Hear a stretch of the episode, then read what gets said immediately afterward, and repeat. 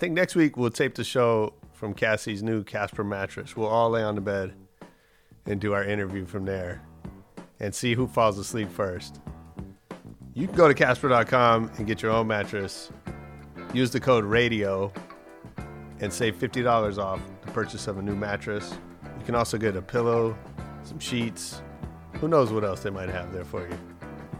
Go to Casper.com, type in radio as a promo code, and you save 50 bucks.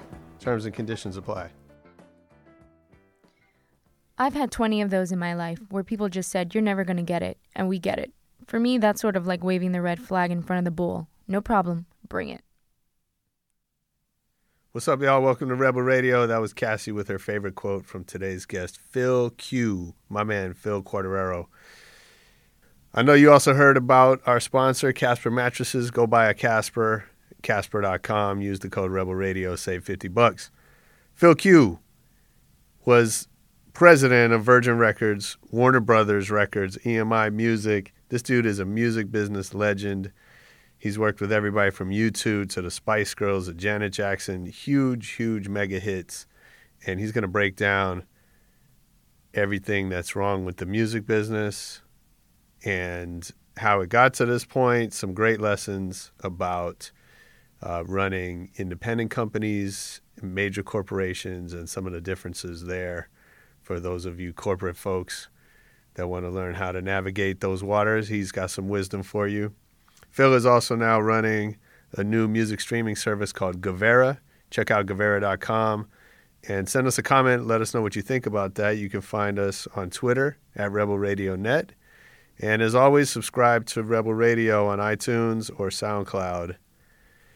And before we get into the interview, we're going to hear our EDM.com track of the week. Here it is.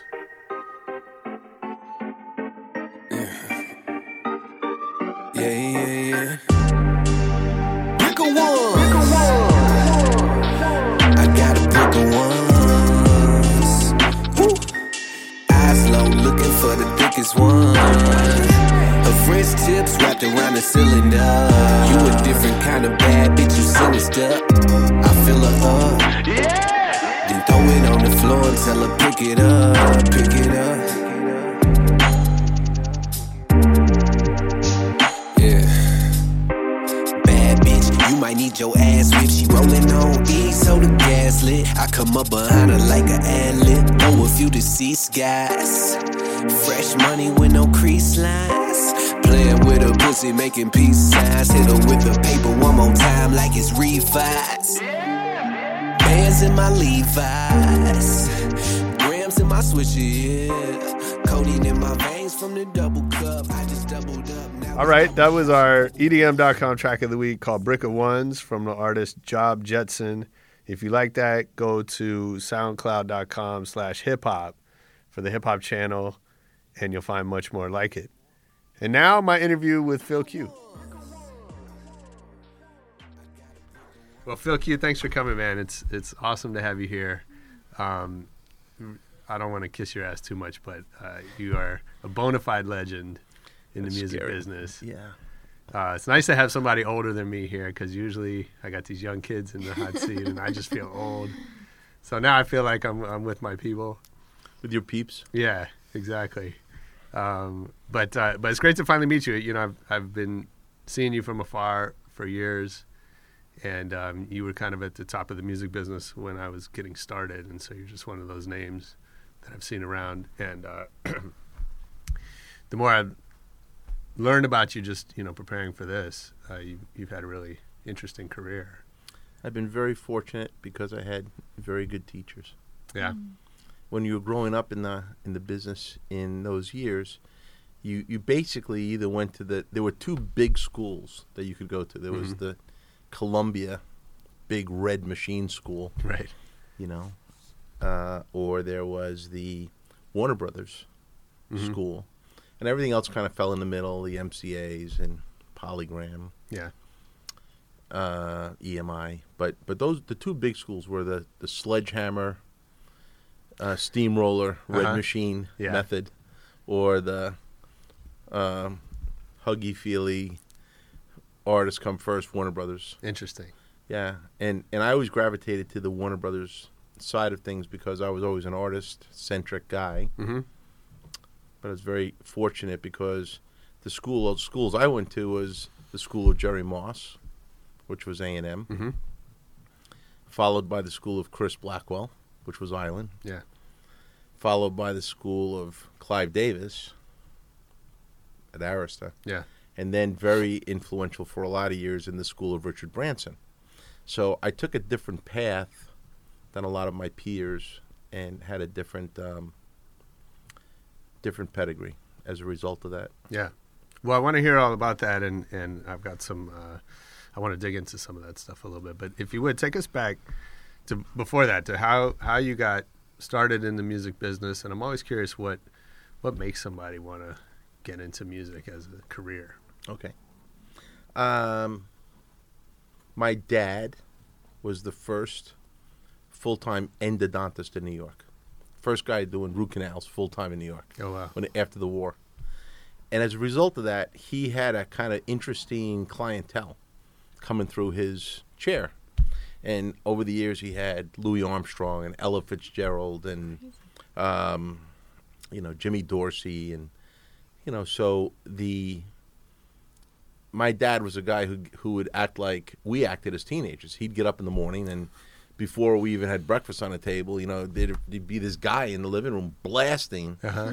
big band jazz. You know, my Nice. father was a nut for big band and Dixieland jazz. Yeah. So we grew up in the house. I grew up in. I was the oldest of four boys, and we grew up in the house with music all the time.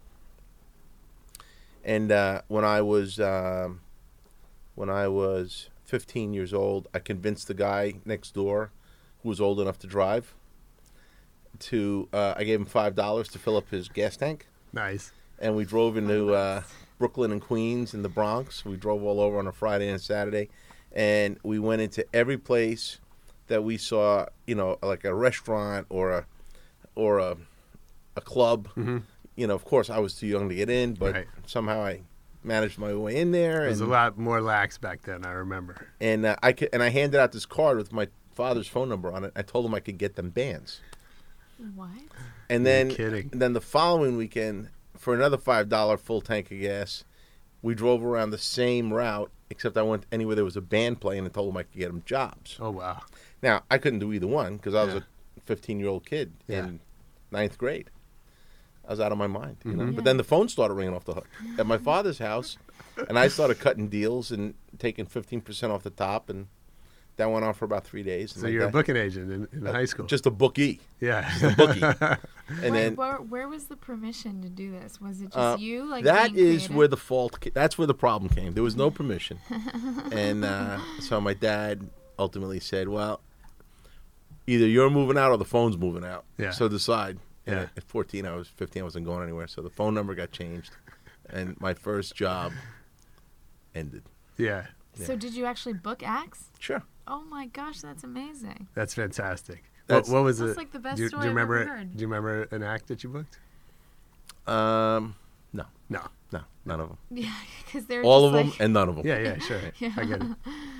Oh Um, my gosh, so funny. It was pretty funny. So, uh, where did those kind of balls come from? I, I don't I can't even tell you. You know, I don't know I, I don't know if I was just delusional or Yeah. you know, you know, like a lot of people my age, if you were if you were aware in 1964, you know, that the the one demarcation that we all identify with was that Sunday night on the Ed Sullivan show when the Beatles came off the plane. You know, if you're old enough to remember that, Yeah. Then you know and and we were in the family room on a sunday night my brothers and my parents and you know and i can i can remember that moment being a cataclysmic change for me mm-hmm. you know i i just i looked at that on tv and i said i don't have the slightest idea what that is, mm-hmm. Mm-hmm. but i'm going to be part of it Right. and Nice. I, I made a i mean at, at six years old Yeah. i just decided that's what i'm doing Right. fantastic. So did your dad's career have anything to do with this idea that you can like no no just because was- you knew these artists, you didn't like no well he knew them as patients you know he wasn't Right, hanging out with them but Yeah. I know, but it's just so interesting that he's like talking to those kind of patients, and you have Yeah. this like desire to. Well, he was being a doctor, you know, so he didn't. it didn't really, other than being a fan and a doctor, it didn't phase him either way. But it was it was really um, motivating for me, you know. And um, anyway, so as a kid, you know, I I got involved with local bands and did you know what I called was a manager, as much as you can be a manager when you're, you know, 16 years old, Right. Right. and you know, Yeah. lugging equipment around and Sure. you well, know, and then, and so what kind of music were you into at the time? oh, in those days it was all rock bands. yeah. Yeah. So who was like? What Did were you grow up in Long Island, in New York? No, I grew up in San Francisco. Oh, okay. But in New York, there were bands like there were bands like the Vanilla Fudge and the Alessi Brothers that were like from Long Island that hadn't broken yet, Mm-hmm. Yeah. and they were, you know, so we were around those guys. They were the Rascals. I mean, obviously they were much older than I was. Sure. You know, I was a little Yeah. kid, Yeah. but you know, we somehow elbowed our way into the table. You know, and um, and then uh, I went to school. It was then things after I left high school, things kind of happened pretty quickly because um, I went to college, and the, and I went to school in Syracuse. And the reason I went to school in Syracuse is because I spent all of my uh, high school senior year trying to figure out who had a music business program, and it didn't exist. And the nearest thing I found was that Syracuse University had a journalism school. And I figured if I went to a journalism school and I hooked it up with a business degree, that somehow that was going to get me. You know, I mean, Yeah. Yeah. in the mind of a 17 year old kid. That's you know, better than probably a lot of these music business tried. programs. yeah. So I go to so I go to Syracuse. yeah.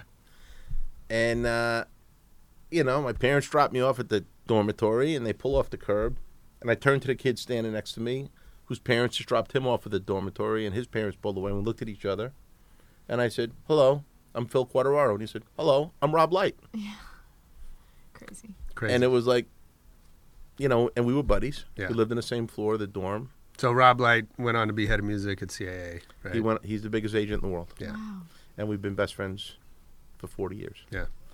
and and uh, he uh, you know in very early at school he was booking the shows and I got into a college rep program they had these college rep at the record companies at that time had college programs Yeah. where they would have students come on board and be um, promotion guys promotion people for college radio stations and we each had a territory my Yeah. territory went from Albany to um, Cleveland working for A and M Records.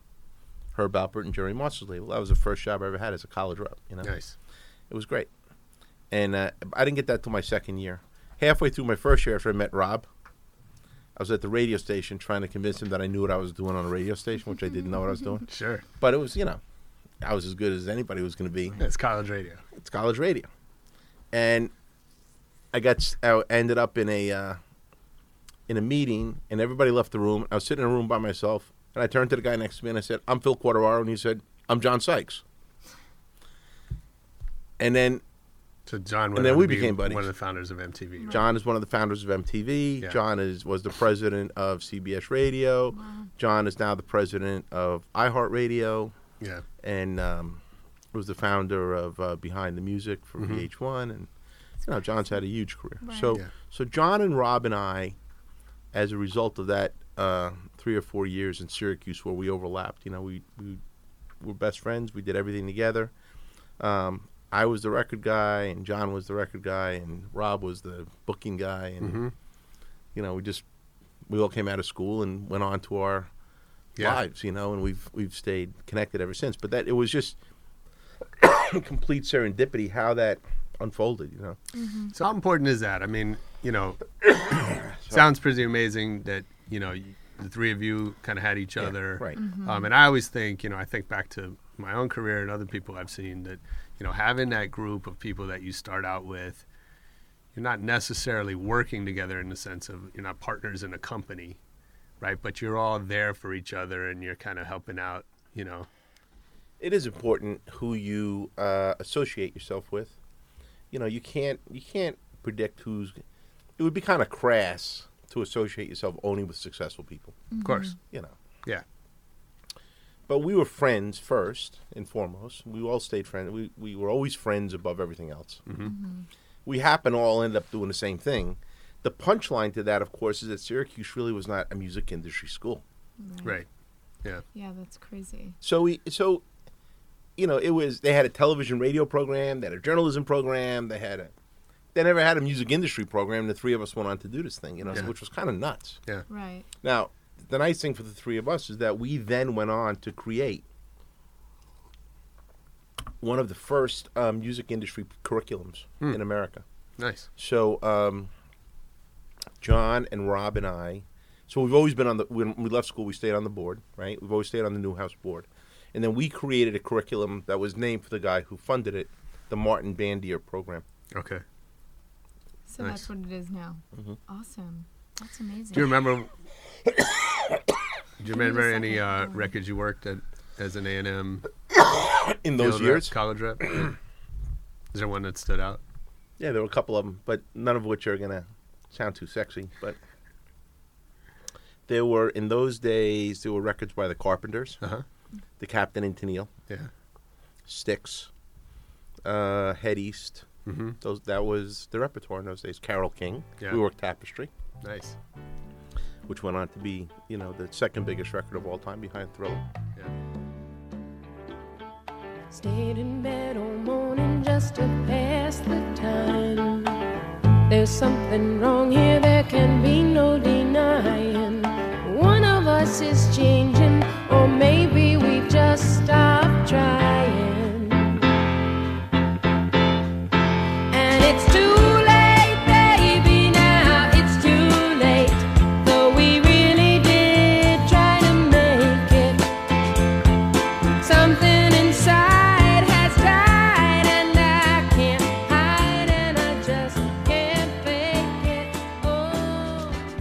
Good about A and M was that right after we got there, there was a guy in uh, Hartford who was the college rep in our territories, kind of abutted each other at Albany. You know, Mm-hmm. his name was Michael Plen. You know Michael Plen at Mhm. all? Michael Plen's a great promotion man, and he he ended up being my head of promotion. Well, he was he was actually very involved with the IRS with Miles Copeland for years, and then he ended up being my head of promotion at um, Virgin for many years, and we worked at A and M together for many years.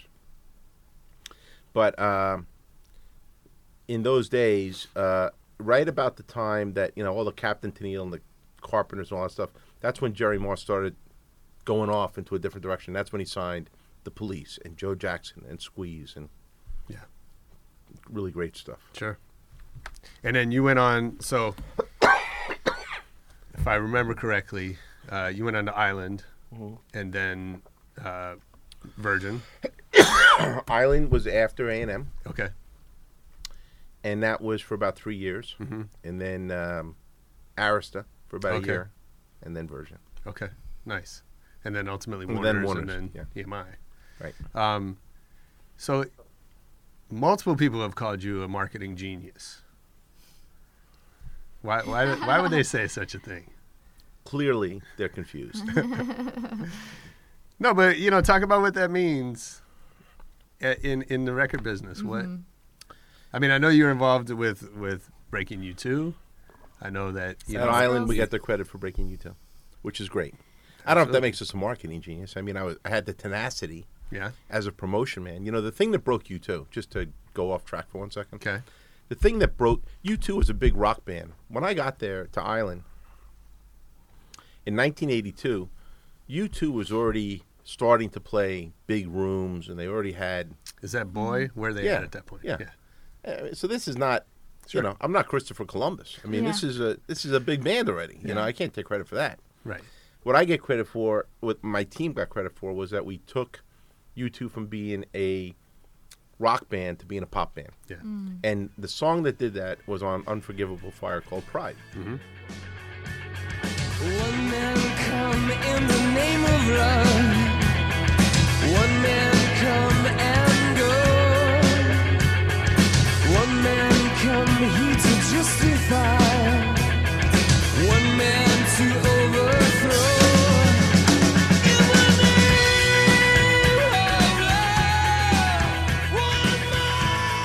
That story is interesting because um, that would have been, uh, I guess, 1983 or 84, but maybe 83. But you know that record, we we worked that record for almost a year, like literally 50 or 51 weeks, and the record was in the top five and uh, the only the only markets I was missing was New York and L.A. And at the time, the program director at KIIS in L.A. was Jerry DeFrancesco, and the program director in New York at Z100 was Scott Shannon, and Larry Berger at PLJ, and they were both like, "Nope, we're not playing that. We're not playing that uh, avant-garde hippie rock music here." You Wow. know, and I was like, "Well, actually, you are going to play it. It's just a matter of when you're going to play it." Yeah. And um, so DeFran, I got DeFrancesco to tell me that if I ever got Shannon on the record, he would add it. So I knew I had to get Shannon on the record at, at Z100 in New York. So um, they had sold out four nights at the Meadowlands. And Paul McGuinness told me, we're going to put, the manager of the band said, we're going to put um, two more nights up for sale on the Meadowlands. I'm just letting you know. And I said, can you estimate for me how fast you think you'll sell those out? He says, oh, I think we'll sell it out in, in hours. I said, for real? He says, yeah, we'll sell it out in hours. I said, all right, I'm going to go close the record. And I called Shannon the week before they put them on sale. And I said, let me tell you something.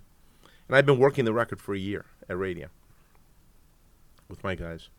And I said to Scott, um, they're going to put two more shows on at the Meadowlands. And I said, if it shows, if the shows sell out in one day, let's make a deal. If they sell out in one day, you add the record. If the shows, both shows, don't sell out in one day, I'm never going to bring the record up to you again. Never. He said, you got a deal because those shows are not selling out. Those are not my listeners, Yeah. and you got a deal. I said, okay.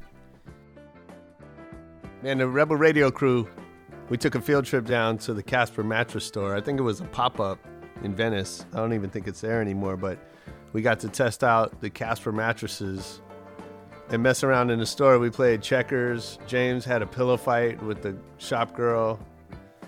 And I got to sleep on the mattress. Well, I laid down, I would have fallen asleep. No, no bullshit. That thing was so comfortable. Cassie was throwing stuff at me. Otherwise, I probably would have fallen asleep right in the store. But you could get your own Casper mattress instead of listening to my stupid stories about it.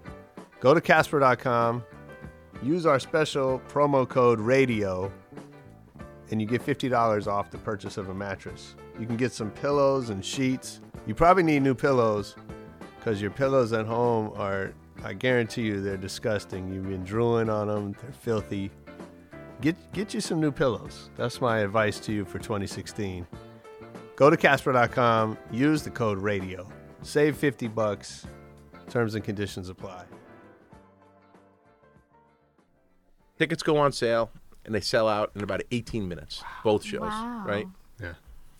And I, And that's when you had to line up to go buy tickets. Right. There's no right, they there's were no back button. Well, the, what there was time. then, what there was then was Ticketron. If you Okay. remember, remember Yeah, Ticketron? for sure. It, it was not that was not online, but you could go to a store. Right, you, you go could to go the to a. Ticketron outlet, Yeah. and it was Okay. you know Yeah. I used to go to Rainbow Records in San Francisco. yeah. So you know, Get my Right. Ticketron. There you go. So the show sells out. McGuinness calls me from Dublin or wherever he goes. Shows are sold out. Thank you very much. I call up Shannon. I said, "Hey Scott, it's Phil." He says, "Turn on your radio." Click, right, and it was on the radio. Wow. And then like two minutes later, I called DeFrancesco, and he says, "I know, I got it."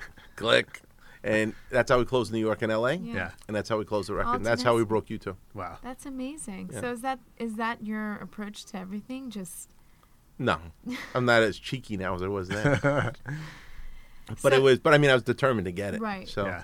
You know, I think you said to me, "What does that kind of what does that kind of label mean that they mm-hmm. call you a marketing genius in Yeah, the yeah. record business?" I don't know. You know, to me, it's kind of silly. But honestly, I think what that means in the record business is that you get the tough records. Mm-hmm. Mm. You get the records that people think you're never going to get. So there were. Nobody thought we were going to get U2 to pop. Never mind to number one. Never Yeah. because they were a rock band. They were all the way over here, and you know, it just wasn't going to happen. Um, I've had you know twenty of those in my life right. where people just said, "You're never going to get it," and we get it. And, and for me, that's sort of like waving the red Yeah, flag in front of the bull. Right. it's like, no problem, Yeah. bring it. You know, I love that. Yeah. And, and what answers do you have that they don't have? You know, Um, like what what I don't don't, think they I'm any- know that I you just- know? I don't know that they don't know. I don't know that there's something they don't know that I know. I just think that I look at I look at some I look at something differently. You know, I, know, people see this, and I look at it mm-hmm. like ten different ways, and I just find the I find the window in. You know, just to get it done because I'm just hired to do a job. My job is to make sure that we break the record. So I'm going to break the record. That's just what I do. You know, so. I didn't. I never thought I was smart about it. I just thought that I was doing what I was supposed to be doing. Right. And, you didn't call it marketing. You were just making We didn't. No, we didn't even. We were making it up. I never went to school to run a record company. You know, there were no schools for that Yeah. as we just talked about. But you know, the you know when you there were all these um, we at A and M we had a slew of instrumental records. Well, even even at A and M we had you know Herb Out. I mean um, Chuck Mangione, "Feels So Good." That was up when that record went to number one. That was the biggest instrumental that had ever been to number one. Yeah. And and they said, "You guys just got lucky." Okay. A year later, Herb Alpert gives us a song called "Rise." Yeah. They s- and we said we're going to Chuck Mangione this record, and they said never to happen. You guys just got lucky.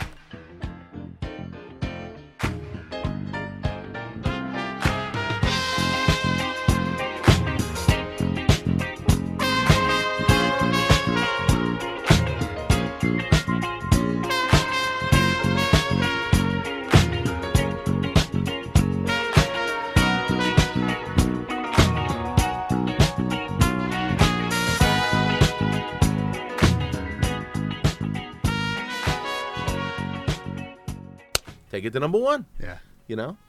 So and then we had um, Who, who's they? well, the, they is the community. Okay. You know the other Yeah, yeah. promotion guys, the other Yeah. record companies, the radio stations, and And and does it ever occur to you to listen to them? Ever? yeah, because that gets me fired up. Okay. I love that part. That's Okay. like loading the gun. Yeah. That's So like you're like, all right, I'll call Yeah. you back tomorrow. that's like putting the lead in my pencil. Like, yeah, bring sure. it, let's So go. Is that is that is that passion or is it work ethics? Like, where did you? Where does that drive come from? you know, I just love music and I love what I do. To me, it's kind of sport. I don't, I don't. If if it ever was work, I would probably wouldn't do it. Mm. Yeah. You If wouldn't I ever thought as, it was like, tenacious. painful or difficult, then I I just probably wouldn't do it. But it's just you. I guess so. I mean, it's. I don't. It's very nice what you're saying, but I don't look at it that way. I mean, it's. I appreciate it. No, I mean it's just you know like you're you're not driven by like the constant no's. You're like I'm driven right, by the competition. Yeah. You know, I'm a competitive guy, so I'm driven by the competition of getting my record over the finish line. Yeah. Mm-hmm. You know, and sometimes you can um, negotiate that, Mm-hmm. and sometimes you can't. Sometimes competitive people like you know, you don't remember all the, the wins, but you remember the losses. Oh, listen, I can tell you, there's a song called "Tempted" by Squeeze, Yeah. which Love that record. yeah, which we all grew up with. We loved it. I worked that record. I bought a toothbrush, some toothpaste, a flannel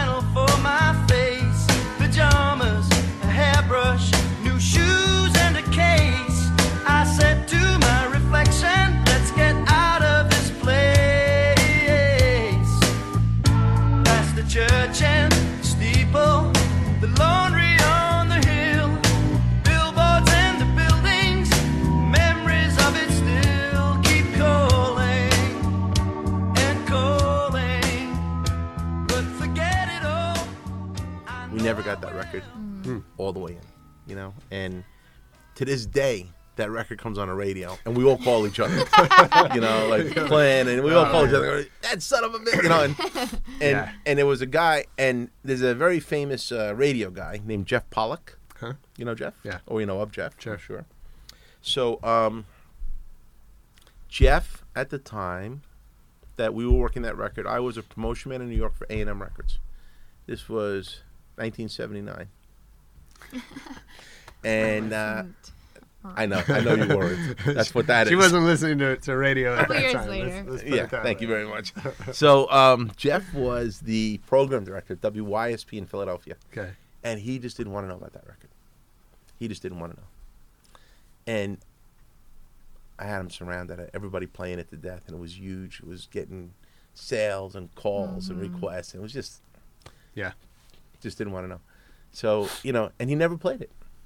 Now today, it's one of the biggest Mhm. recurrent songs of all time. You know, but that record was never in it in its day in 1970 1980 was never a gigantic Right. steamroller drop dead Sure. hit record, Wow. which is kind of fun, you know. Yeah, yeah. That's interesting. So you know, especially in music or, or in creative uh, industries, but I think also you know when we think about the tech business, which I know you're in now with Guvera, So you know the lines I think between product and marketing sometimes get a little blurry. So when a record is a hit, history tells us that it was a great record. Correct. When a record was not a hit, history tells us maybe it wasn't that good of a record, right? And uh, and yet, and so the you know the role of marketing is maybe hard to understand in that picture, right? And I think it's the same with with technology that we see these apps and these services come and go, and we assume, you know, your, our our gut is that the biggest one is the best one. Right.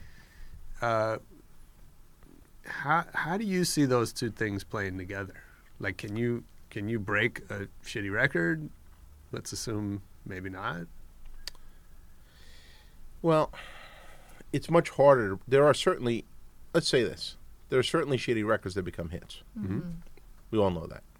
Because there are records on the radio that have no business being listened to. That is Yeah. horrible. They're horrible. Yeah. Okay. And, and, or, but the flip side of that statement is that there are songs that are absolutely fabulous that never get up to bat for whatever reason. Mm-hmm. So the truth is, my view is the song, it begins with the song. If you have a real song that's a real hit, you know it right away, and it's our job to prove it. It's our job to get it exposed enough so that if it's on the radio, it gets call out research. Mm-hmm. If it's in the store, it sells more than the one next to it. If it's on the radio, it gets played more. Whatever the barometer is, our job is to separate it from the pack, make sure it gets the attention, and it gets the chance to be a hit. That's what our, the job of a music company is. Mm-hmm. Um, that being said, you know, there was a day where the our industry manipulated a lot of the industry to create hits, and most of the time, the hits are the ones that got through and stuck. But um, in today's world, you know, the the technology, to your point, is the great equalizer. It democratizes what that you know. Any it used to be that there was a system. If you had a song and you wanted to bring it to the world, you had to go to a record company. You had to get signed, and Yeah. you had to go through that funnel. And hopefully, you got up to bat. Hopefully, you got the budget. Hopefully, you got prioritized. And at the end of the day, hopefully, you had a hit. And if you could string three or four of those together, maybe you'd get, have a career. Mm-hmm. Well, today, anybody can put a song online. Anybody, a guy in a garage, my twelve-year-old son. Yeah. So there's no filter there. So the job remains the same. How do you break a song out of the pack of the millions of songs? There's a, I heard an estimate recently, which I think I said to you when we saw each other. I, I hear, uh, I hear that there are a million songs a day put up on the internet. That's not an unbelievable number. If you think about around the world, that's not. Well- that's, that's not out of the question. It's not, although I remember, I think it was around 2000 when the industry was sort of at its peak and maybe starting, right? And uh, that I read something, it was Billboard or whatever, that 28,000 records had come out that year Mm. through major and, the, and the, you know, like Through- actual through releases. releases. Yeah. Yeah. So to go from 28,000 a year to a million a day Is a big leap. in, in 15 years. But in 2000, those 28,000 were only put out by record companies or Right. by somebody who was making an official release. Yeah. Like I said, you know, Absolutely. I got I got five sons. you know, somebody's putting a record up right now. Yeah. It's what it is. Yeah. You know, so, So- that's the difference because you know in 19 uh, well, I won't even waste your time with this, but everybody becomes everybody is now a composer. Yeah. Everybody. Yeah. Simple as that. Yeah. absolutely, and and everyone to some extent becomes a critic, right? Because you know if you're if you're my age, you know you relied heavily on the the curators, mm-hmm. whether it was MTV, you know, for me it was you know, the or Source, KFOG right, or or, the whatever. radio programmers. course. or Bill Graham, or what- the, or the you know Rolling Stone, or West. whatever those guys who decided out of those you know several thousand choices, we're going to narrow it down to these things to focus on, and and we don't have that, and we argue sometimes about like you know the the difference between that system versus what's trending on Mine. YouTube or mm-hmm. on Hype Machine or you know on SoundCloud, right? Where all this stuff just comes in and certain things filter their way to the top. I think it's it's tempting, and the technology guys would tell you that they've built a system where the best quality just sort of rises. Mm-hmm. Yeah, I like I think that face. I think they're delusional. yeah, mm. I think they don't know what they don't know. right. In a sentence. I think, Yeah. You know, it's a bunch of guys, but they can't wear their glasses straight, banging into each other in the hallway. I, th- I think they don't know a single thing about what we do. Right. At the end of the day, I I let, let me tell you about a marketing meeting I once had at Virgin Records. Yeah. Okay, I walked into a room. I got into a room late, and it was probably uh, I can't even guess, maybe ninety six or ninety seven.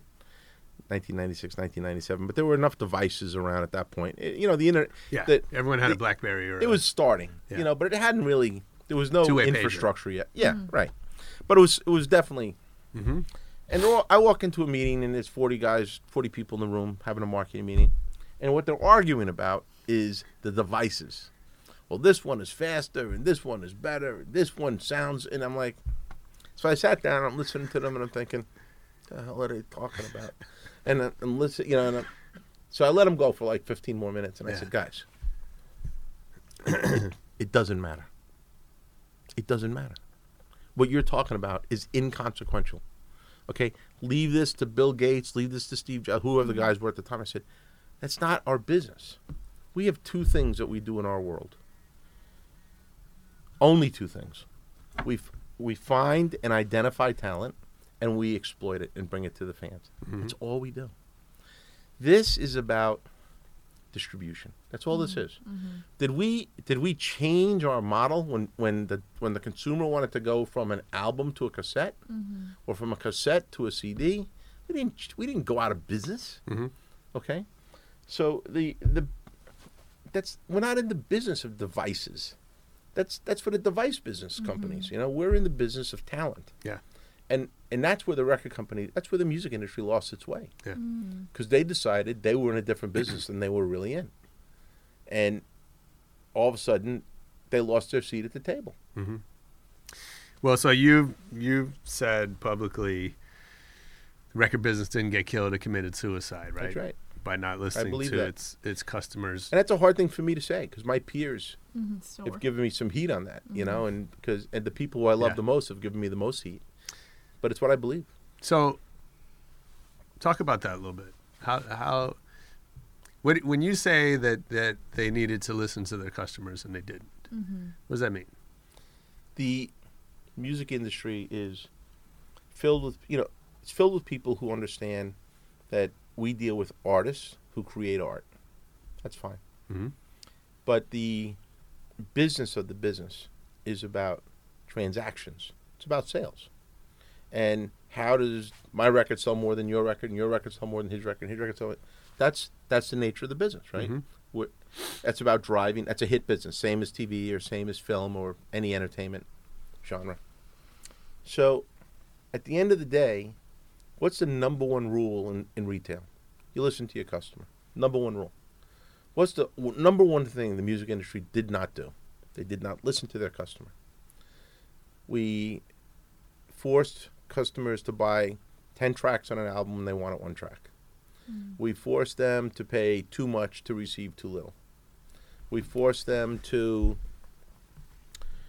um, be inconvenienced when they wanted to consume music. There was only one way to get it. You had to drive to the store, and you had to, you know, Yeah, and so we were.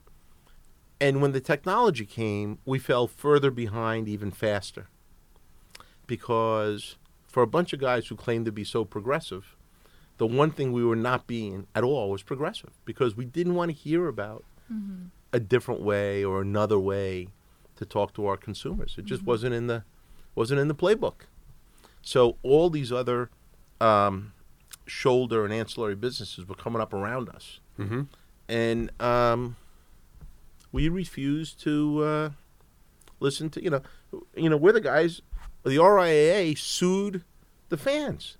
I mean, how do you sue fans? How do you Right. sue your buyers? Yeah. Yeah, Like, wh- that's crazy. what business is that? So yeah. It's Um, basically giving up, right? So look, I'm I'm outspoken on it because um, I I think that if I think that if the people who I love the most in this business thought about it, they probably would have a hard time disagreeing with the mistakes that got made, especially in the '90s. And I'm not I'm not critical about it. Like you know, I mean, I was there, I was mm-hmm. part of it. I'm not saying the other guys or mm-hmm. or this guy or that guy. I'm just Yeah. saying that as an industry, we missed the point. Mm-hmm. Yeah. And the point was to create the shortest line between the artist and the fans. That was our job, Right. and we didn't do it. Yeah. And that's where technology got to step in. Right. Sure. Yeah.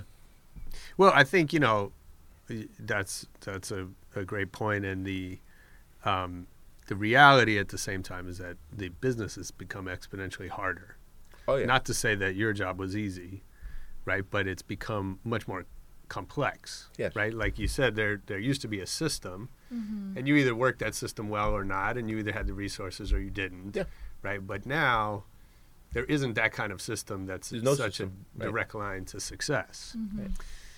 And I, and I think in a lot of industries, that just throws people into chaos. I think you know. well, in this industry, that's exactly what it's done. yeah. Um, my the favorite quote I've heard about the music industry. Do you need? We can take a break. no, if you I'm need to good. check that. Keep going.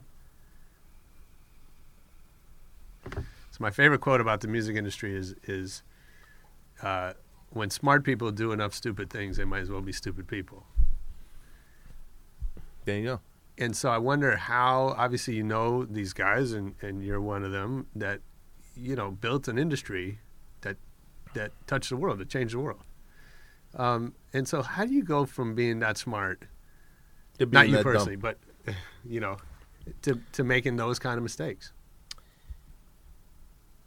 the same thing that led us all to the business in the, in the first place is the thing that blinded us when we had a when the call to action came. Mhm. We we all got in the business because we had a love affair with music. Most of the, most of the most of the people who succeeded and went pretty far in the business were people who were very very passionate about the about Sure. music sure as music. There were guys who came in because they wanted to make money, they wanted an expense account, they wanted to screw around, whatever it was. But that was a yeah Later. yeah. The the the, the real Sure. the real stuff was people came in because of passion. When when this when the technology came, it was almost as if they were paralyzed in not not even fear, but paralyzed is it's like how could this how could our sanctity be invaded? mm. You know, there was a sense of that. There was a sense of, wait a minute, this is rarefied air we're dealing. We're dealing with artists Yeah. and art, and this isn't a. This is this stuff is crass. This is the lowest case denominator. I mean, what do they? This doesn't apply to us. That was the mentality, you Yeah. know, and um, but people, especially in America, you know, and and in the Western countries, people want what they want, and they want as much as they can get for as little as they have to pay for it. It's just what it is. Mhm. It's the Walmart. You know, the big a, a big indicator for us was when you know our music was not always sold in the big boxes. You, you Sure. know, it was sold in record theater and it was sold in, Yeah. you know, Is it me or does it feel like the music industry is always fighting somebody? like, Yeah, look, you, I'm going to tell you something. The music industry gets a bad rap. It, w- w- everything I'm telling you Yeah, I've is the way I feel. f- I've but heard but the flip like- side of it is the music industry gets a bad rap. I'm going to tell you why they get a bad rap. Mm-hmm. It is a very very tough business to succeed in because if you sign 10 artists a year, Mm-hmm. The statistics are that only two and a half of them end up in black ink and seven and a half of them end up in red ink. And of the two and a half, only one of them is going to like pay for the other nine. wow. So it's a very, very um, risky business. It's a high stakes business. You can go two or three years without having a hit. You can put a company out of business. Right. Yeah, It's very, very high stakes. D- does it feel like you could there could just be better decisions made on the business side? Well, that's that's the rub, art versus commerce, because when you say there could be better decisions made, what you're really thinking, and, and we don't have time to get for your thought to go all the way, but I'll help you get there. What you're ultimately going to be thinking is, why don't you guys have more hits? That's Sure. what you're ultimately thinking. Mm. But but hits are determined by consumers. Mm-hmm. Okay, so you never know what's going to work. you never know what's going to work. Mm-hmm. Something could be doing, Yeah. you know, you just don't know. You think it's mm-hmm. the greatest thing in the world, and nobody cares. Right. You know, we signed Norah Jones as a as a jazz artist, and you know that first record sold 15 million records. Yeah. Not in your wildest dream could you imagine Right. that. Not in your wildest dream. Right. Yeah. You know, it just wasn't even in the book. So, So- it Right. we wa- I went to a meeting when when the biggest corporate catastrophe in history was AOL and Time Warner. And I went to a, a meeting of CEOs, Warner, Time Warner CEOs. And I sat in a room with Bob Pittman, who's one of my oldest friends, who I met when I was 20 years old as a program director in Chicago, WLS. And uh, now he's, you know, king of the world. And he does this deal. And he brings in a guy who's the C- uh, CFO. And uh, the guy stands up in front of the music group and goes, You know, we figured out what the problem is with the music division. You guys just need to have more hits. and I was sitting next to Ahmet Ertegun. Yeah. And he said, You are a genius. Come on, Phil, let's go. and then we get up and walk out of the meeting. Bob's like, No, no, no, leave. Yeah. You know, it was like, he, what- Sure. uh, well, of course that's the answer. Have more Right, hits. right, Of Yeah. course that's the answer. Right. The other answer is spend less money having hits. Right. The other answer is when you have three big hits, don't spend money on the fourth one because you never know when it's going to, you know, right. Right. Yeah. it's obvious in retrospect. But when you're signing artists, you know, Well, you, you, don't know, what you don't know. I, I get it though. It strike it struck me. So I grew up in the music business, and then I started working with brands. You know, around thirty years old, and and you know we were working with a big car company when I learned this statistic about seventy five. Maybe it was even higher that I read about uh, you know, what percentage of records lose money, and I just thought, you know. What if the car business operated that way? What if any business operated any that way? business, right? And how no would business. you? There's no business, right? And um, and I think you know another. We're going to challenge some of these stories that the technology infiltration of music is telling us, right? But another one is that companies now, music companies, can research their way out of that, right? And there's all this hype about the data-driven record label. But it, it's still, you can't underestimate the value of a song that makes you cry Mhm. Mm-hmm. or makes you tap your foot Right. or that you're subliminally singing to that you don't even know you like the song. Mhm. You, you Which just doesn't really happen with value toothpaste, does it? Or toilet paper or diapers or perfume. Right. Yeah, It's just it's a it's an anomaly. Yeah, Right. absolutely. Crazy. So uh, here's what I want to talk about. You were at you were at A and M. It was in Indy. Right? You went to Island. Was in Indy at the time, before they got sold, right? Mm-hmm. Uh, you were at Arista as an Indy, I believe, and then Virgin as a startup. And then you go, you make the move to Warner's, and then Capitol EMI was uh, majors. Right? What what did you need to change? What changed for you in terms of how you operate in those different Why I environments? moved No, no. Like how do you how do you How do you make the transition? how do you make the from transition indie? from indie to a Well, major it- label guy? Well, let me tell you, it's not that tough. I'll tell you why. There's a reason from in my particular journey. I'll tell you why it was not that that tough. When I went from A and M to Island, and then Island to Arista, they were all about the same size company. Yeah.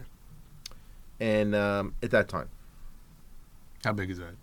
um, you know, thirty releases a year, twenty-five releases a year. Yeah. How You big? know- how many people does it take to run a label that size? hundred people, two hundred people, something Yeah. like that. Not Yeah. a couple hundred people. Uh-huh.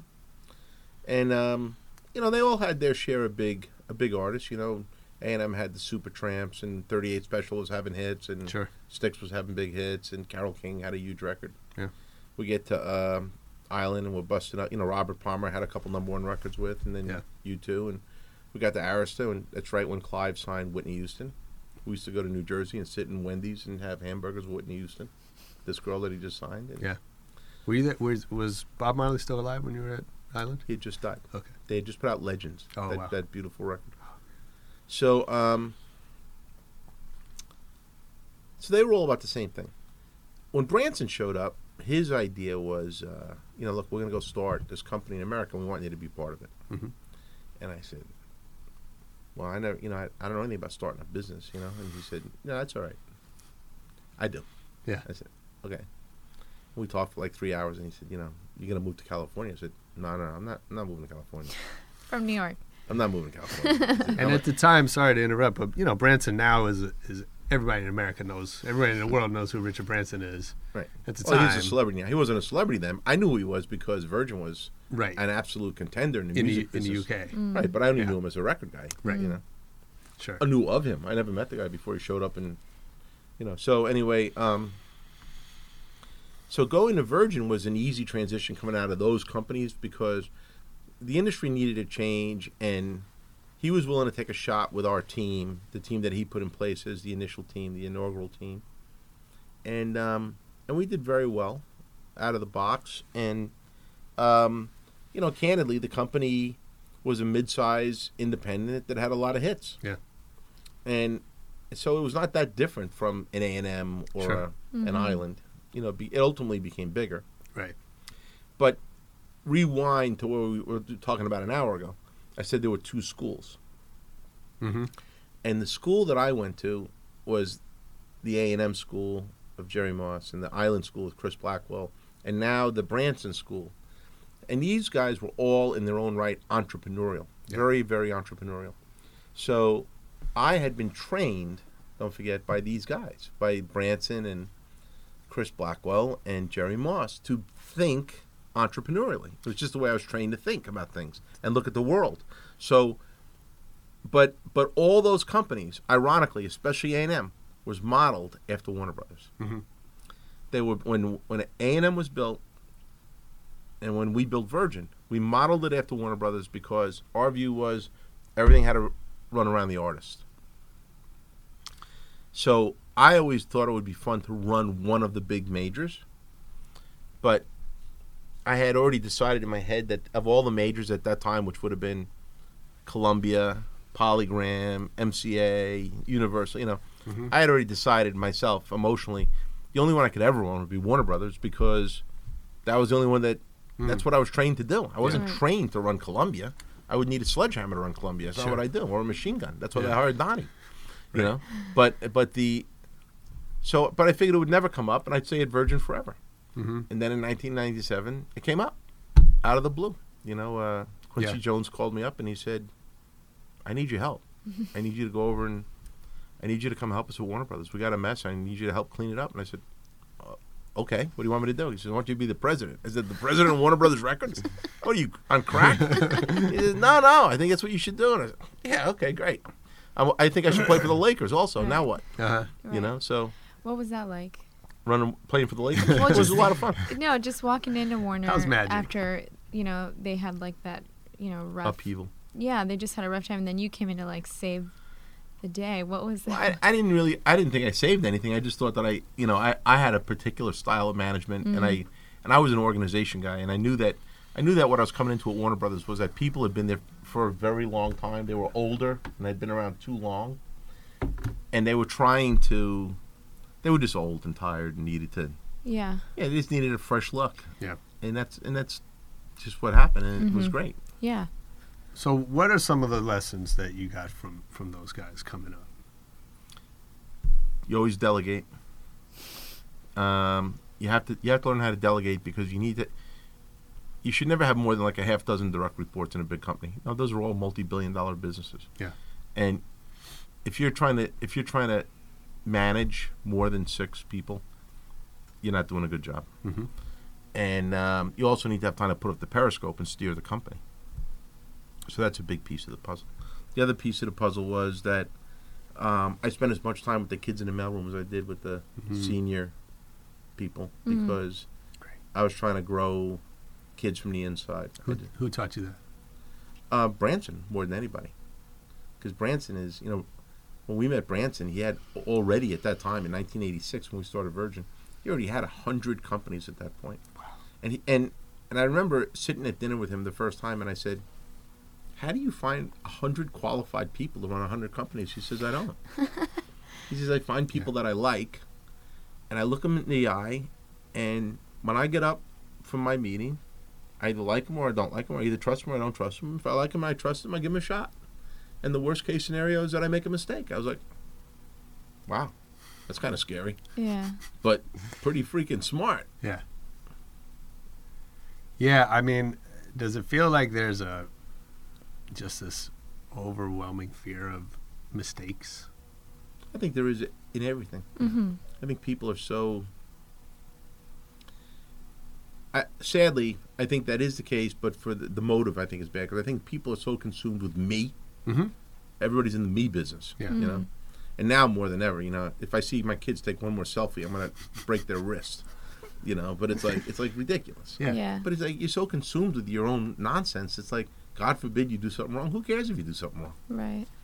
You know, who cares? Yeah. So you, you learn from it and you do it better next time. That's the end of it. Yeah. Mm-hmm. Next. Fantastic. I think that's. I mean, I think it's that simple, but you can't tell people that. You know? Yeah.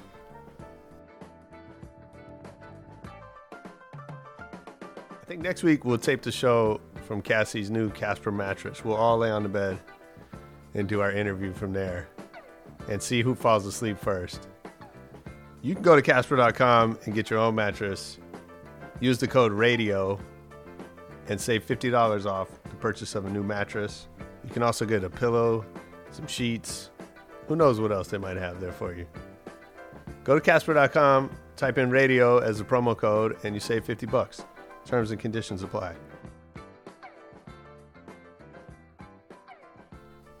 So I want to talk about Guvera because I know that's that's what you're doing now. Uh, new, you know, streaming music service. Um, I guess my first question is, how do you take all this stuff that we're talking about, all these things you've learned, and how does that apply in this environment? Well, it doesn't naturally apply. Yeah. So, I'm kind of a guy with a shoehorn trying to make it apply Okay. because there's really not a lot of room for the artist in the tech world. So, I w- when I left the last time I worked in one of the big companies was at EMI. Mhm. I left there in 2007, and um, and I was approached by a few companies to do different things when I came out. You know, um, Yahoo at that time was looking to do a music thing, and YouTube was talking about coming in to run. And, and you know, in both cases, I said, "Well, how are you gonna, how are you gonna pay? How are you gonna pay the artist? Oh, we're not gonna pay the artist." I said, "Well, you know what? Then you need to, you need to talk to somebody else Yeah. because um, you know I just spent 30 years growing artists. Right. I'm not gonna, you know, I'm not gonna poop on them." Mm-hmm. So then, um, about a couple years later, I met uh, Klaus Holberg, who founded Guvera, and he said, "I think you're, I think you're the guy that we should be talking to." I said, "Why do you think that?" And he said, "Well, because we've heard you. You know, I, I hear that you kind of you you want to stand behind that, and you've turned down some offers based on the fact they weren't paying. Well, we're going to pay the artists. We're going to have music deals." Mm-hmm. And I said, "Well, how are you going to do that?" And he said, "Well, where the, the where there's the fan and the consumer, the thing that used to connect those two things used to be called the record industry. Now that's crumbled. So everybody's been doing this dance to figure out how to connect those two con- communities. You know, we think the guy that can be the pipe between those two is the brand community." And he proceeded to tell me about how they wanted to use their technology to create brand pages and brand relationships with the artist and the consumer in um, like relationships that would serve both communities and it made a lot of sense to me you know? Mhm. and um, so i got on board with that. You know i knew i had to learn i was always an artist guy. I was always a marketing guy. I was always a branding guy. So i was never a tech guy. I'm still not a tech guy. I didn't like it then. I like Got it two le- phones. That's something. yeah i hate them both equally. One's an at&t phone one's a verizon phone. They both suck. Yeah. um, but um, I didn't have to like it, but I did have to understand it. yeah. So before Guvera, what I did was I spent a year at Shazam. And Shazam, when I got there, was basically a company that was, you know, it was the app that would, you know, do its trick. The Uh-huh. song Yeah. came on, you hit the button, Where's your Shazam? and here's the song. You know, Yeah. the, the song is the Red Hot Chili Peppers, and it's called blah blah And blah. then you and buy it. Yep. Came out in 1990. Okay, that that that was the trick. Yeah. And I said to them, and, and I said, how many people you got using this thing? And they said, this was in 2010 or 11. They said, Oh, we had very very nonchalant. We had um, 2.3 billion hits Mhm. last year, and I was like, B. yeah, yeah, B like McDonald's billion. Yeah. So that would make you the biggest music app in the world. Right. And they said, well, yeah, you know, and arguably they're considered now one of the ten top best, top ten best apps. Yeah. And I said, it would it would seem to me that if you have that fire hose of music fans coming through this thing, it would seem to me that you would try and hold some of them for more than the four seconds it takes to do this Right. to hit the to hit the button. Yeah. Okay. Right. So, and you know, they said, yeah, we thought about that, but you know, it works and everybody's happy and blah blah. You Yeah. know. So I proceeded to give them three or four different initiatives, you know, that when I was there, um, they couldn't get to them. But happily, a couple years later, I started seeing things show up, which were very recognizable, which I was thrilled. Mhm. Couldn't be more proud or more thrilled that they were using some of the things that we spoke about. So Nice. Yeah. So that that was the beginning of it. And then Guvera came along, and I've been on their board for years. And the thing that's exciting about Guvera is that you know they they they put a big stake in the ground in Australia, which is great. And then we pushed our way into Indonesia with a relationship with Lenovo, and that's going very well. And you know, for years we've talked about coming into America, and I've kind of, I've, I've really advised you know that maybe coming into America wasn't the best thing to do at the time in the last couple of years because unlike Australia where there were a couple of music players and unlike Indonesia where there were a couple of players, you know America had 20 players Yeah. Yeah. and, and you know And some pretty big. and some big ones. And I said, you know, what's going to happen is you're going to come into America. These guys are spending 150, 200 million dollars a year just in advertising. Yeah. yeah. So you're going to come to America, you're going to spend a huge amount of money for what? Yeah. To be number what? Just to number make, like, 10? not even number like 50 you know yeah. like Mhm. to what to say we're in america so Yeah. you know i've always um, been a proponent of excuse me if you can't do something different or better don't do it as simple as that Yeah. if you can't do it better and you can't do it different just don't so my advice was wait on america until there's a reason to come into america go out and there's so many markets in the world Mm-hmm. so we do Australia, Indonesia, India now is lit up big time. Nice. Moving into Russia, you know, just those four markets alone. If you just look at Australia, Indonesia, India, and you know, you're Huge. talking about 1.6 or 1.8 million a billion people. Yeah. You know, that's a big audience to tap into. Mm-hmm. Yeah. Huge brands. So you can make a business doing that. Make it make that business. And then when you show up in America, at least you have a couple of billion people in play Sure. and you've got global brands Mm-hmm. attached to you, and that's just you're not showing up, you know, like uh, like you're, you know, the Avon lady. Yeah. So, so why do you think Guvera has a shot now? Because now I think that um, it could be the time to do something different and better. I think, I think the world doesn't need 20 music players. Mhm. You know, there's there's Pepsi and there's Coke. Yeah. Yeah. We don't need 20 different people I agree. telling us how to stream music. Yeah. So there's going to be, I think, a big consolidation. Yeah. I don't know Yeah, if we'll go needs to from 20 to 2, but I could I could certainly imagine us going from 20 to 6 Mm-hmm. or 5, whatever it is, okay? Yeah.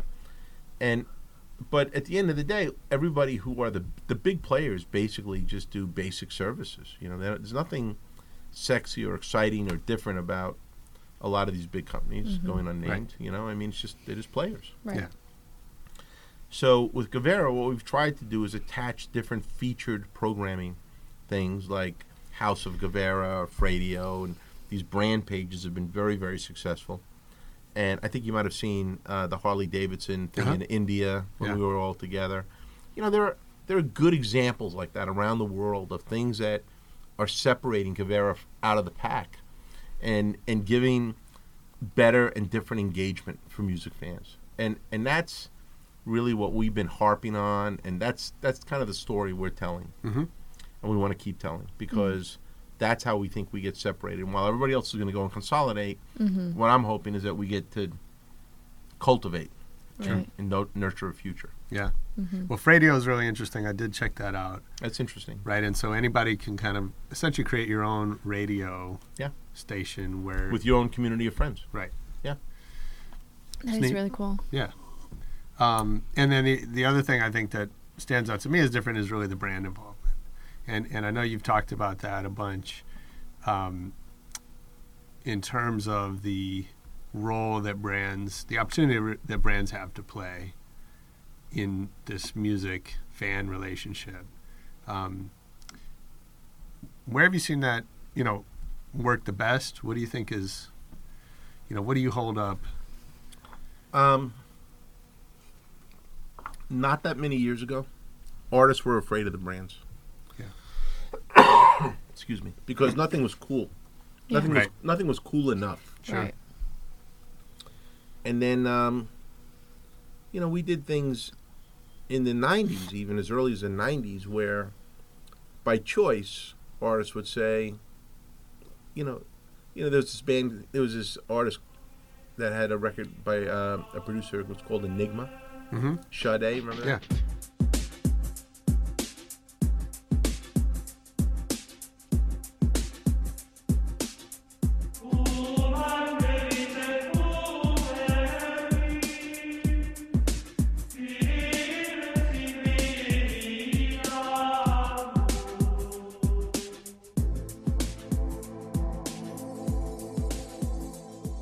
That? Song was dead as a doornail. I was working on that record for months. Couldn't get the first base.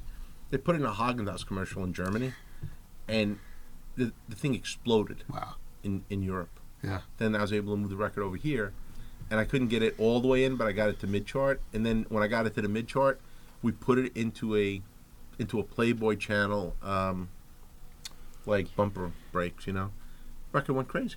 So the brand worked. Okay, so that's a very small example. Yeah. Move forward to like 1996. There was a big Tina Turner tour, and we needed a sponsor for the tour.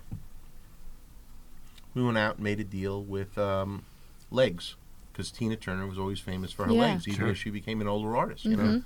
and you may remember a great L'eggs, the pantyhose. yeah. Yeah. Okay. And there was there was a great commercial they made of her strutting across the stage, but they was shot her from the waist down. It was just her legs, you know, Cool. and it looked like the legs of a twenty year old woman. And you know, at that point, Tina was already in her sixties, Wow. and it was like you know, it was a, that was a big story. And that was Yeah. a huge campaign, and it blew the doors off Tina's record and Mm-hmm. legs, you know, and and then all of a sudden, you know, and I, at that point, I was um, still at, at Virgin, but you know, we had. Um, well, at that point, everybody said, "Well, where's my commercial?" Yeah. You know, it went from Right. Yeah. Sure. it, it went from like on Monday. Yeah. I don't want to be in business. You know, I don't want to be Kate Tell. Right. I'm, I'm too cool. I'm you know I'm the Verve. Yeah. I can't beat Kate Tell. Yeah.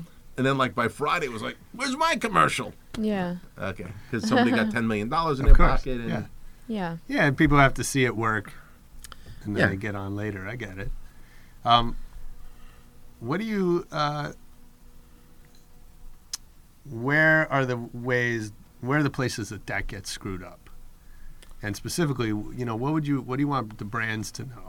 It gets screwed up less today Mhm. because there's a necessity where there used to be a desire only. Right. You know, if you could convince the brand that it would work Yeah. for the mm. artist and, and for them to be involved with the artist, and if you can convince the artist, hey, these guys, it, you know, it's kind of a cool thing you share an audience with their, then it was just like you had to create the love fest. You know, it was mm-hmm. out of creating desire. Mm-hmm. Today there's a necessity. Yeah. Because the necessity is that in a real in, a, in an alignment that works, you could sell three, four, or five times more music than you otherwise would without the brand relationship. Sure. And the brand recognized the value of the cachet of the artist.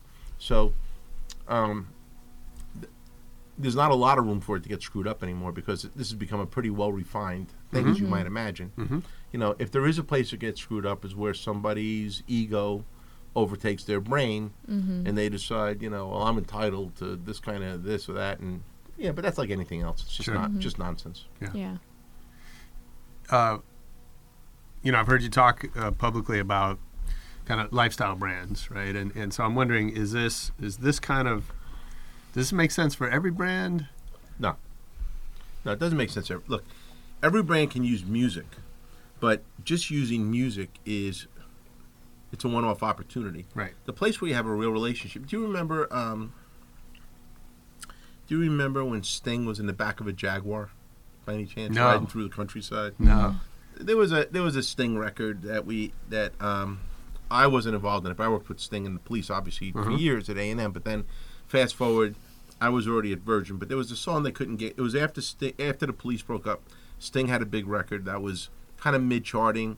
They couldn't get the record all the way in. They were trying to find a spot to put it in, and a Jaguar opportunity came up. And they weren't sure if they should do it. So all of a sudden, here's Sting riding around the back seat of a Jaguar, driving through the Italian countryside. Beautiful commercial, and he's singing this song. Blew the record up. Mm-hmm. Completely blew the record up, and the record ended up being a big record, and everybody was happy, and Jaguar was happy because they had Sting in the back seat, and everybody lived happily ever after. But basically, after the six or eight weeks of the campaign, it was done It's over.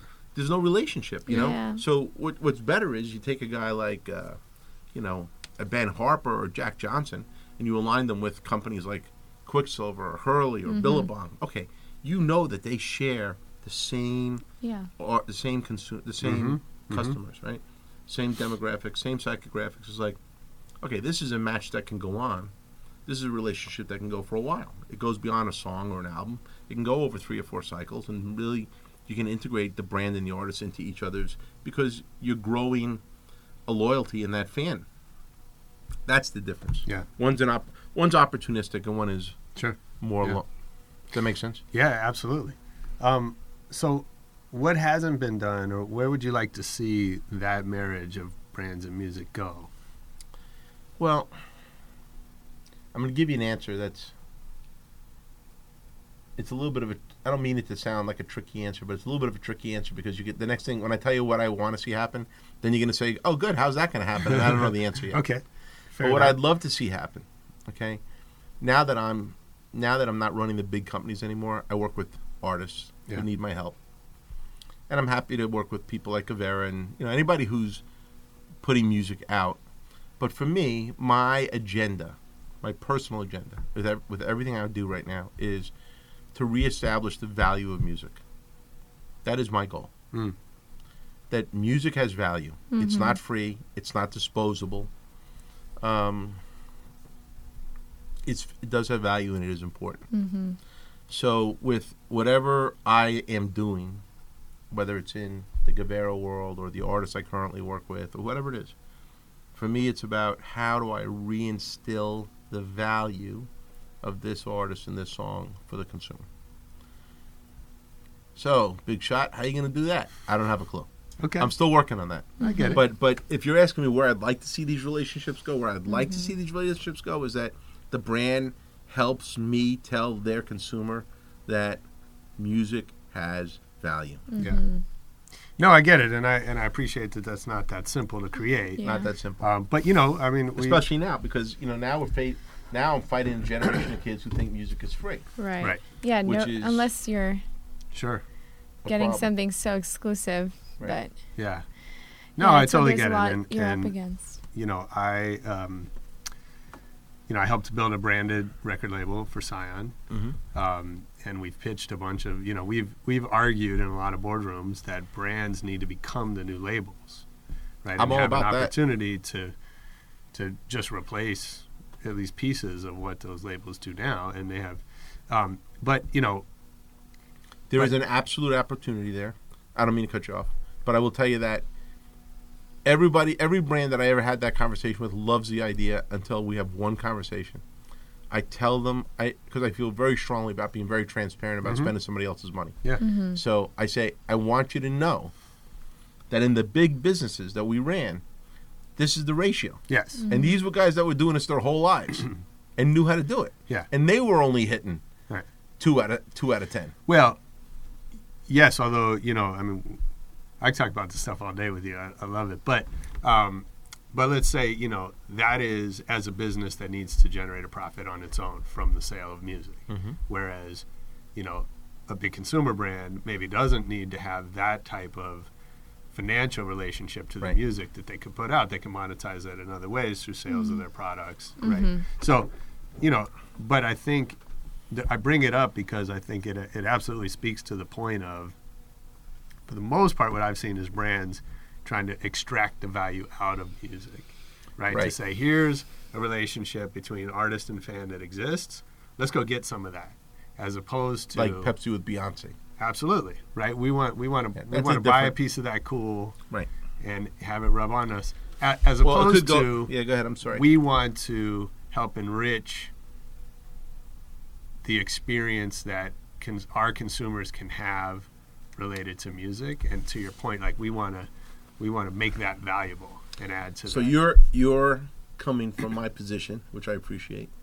That Yeah. that there is value in the music in its own right, right absolutely and and as you probably know, you know you have to convince the brand that they don't want to have an up. They just want the biggest. They want the opportunistic relationship because you know what they want. They want the biggest name yes with the biggest mm-hmm. bang for the least they have to pay. Get me them. right Yeah. That's what they. yeah You know, I'm sure you've sat in that meeting. Yeah. You know, so and and, it may, there's a- there's a the time biggest for that, brand doesn't mean the right brand. I mean, the biggest artist doesn't mean the right artist. You know.